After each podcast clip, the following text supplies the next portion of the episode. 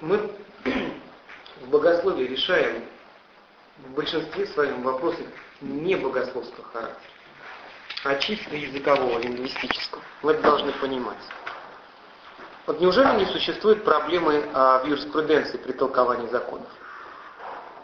Как решают, соответственно, люди государственные эту проблему?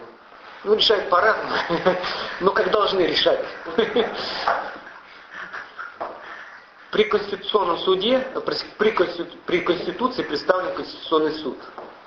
Гарант исполнения Конституции Владимир Владимирович Путин, следующий Медведев будет. Я думаю, вы не сомневаетесь в этом. Да, монархия, короче. Но толкуют эту Конституцию в Конституционном суде. Если у вас возникают проблемы по поводу понимания Конституции, то вам четко, внятно, если, конечно, вы соответствующий, э, действительно обладаете тем уровнем, что вам должны растолковывать, вы чиновник высокопоставленный, или там гражданин какой-то соответствующий уже с какими-то там регалиями, с какими-то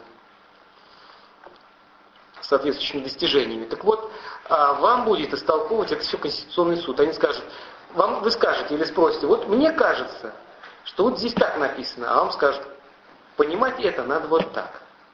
В результате, в конечном счете, именно люди, представленные конституционным, а, являющиеся членом Конституционного суда, скажут вам, как нужно понимать эту Конституцию, эту самую Конституцию. Это о чем говорит? А, а это говорит о том, что э, с письменным текстом всегда беда, с его пониманием. Всегда беда, без исключения. Исключений нет, когда только вот уж мы в непосредственном контакте находимся, и мы действительно понимаем друг друга с полуслова, тогда проблем, в общем-то, как бы вроде бы и нет. А так проблем всегда есть. Библия в этом случае не уникальна, потому что написана на естественном языке.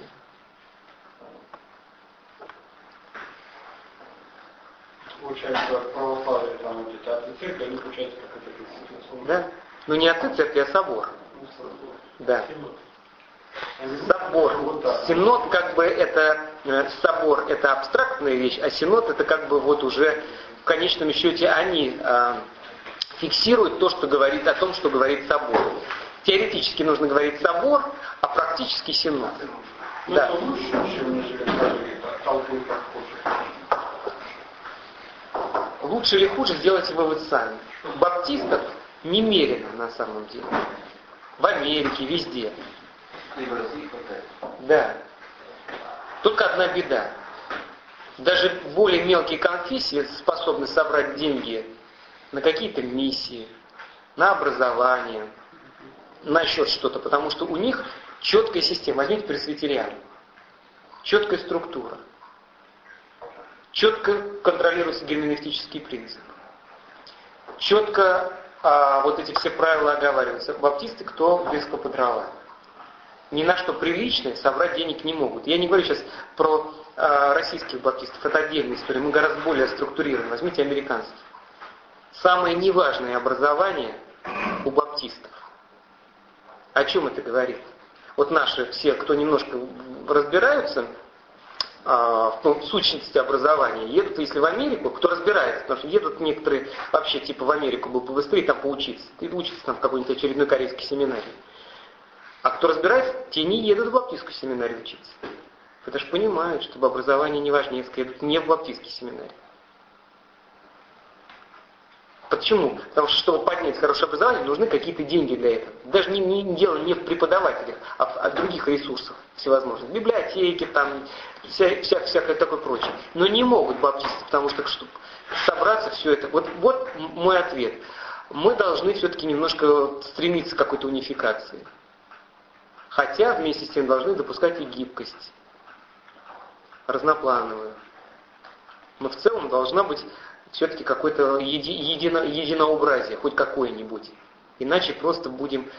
А в нашей культуре, это касается и Россию, и Белоруссию, и Украину, и Грузию, и Армению, проблема, мы всегда испытываем натиск со стороны государственной церкви.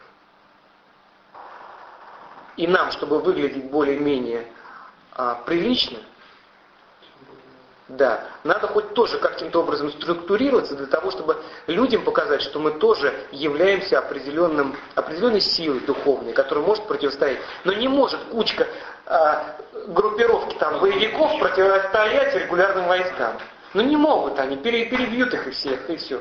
Но нужно организовываться. Я уж, конечно, плохой пример, мы никакие не боевики. Непонятно, Да, но, но выглядим как боевики.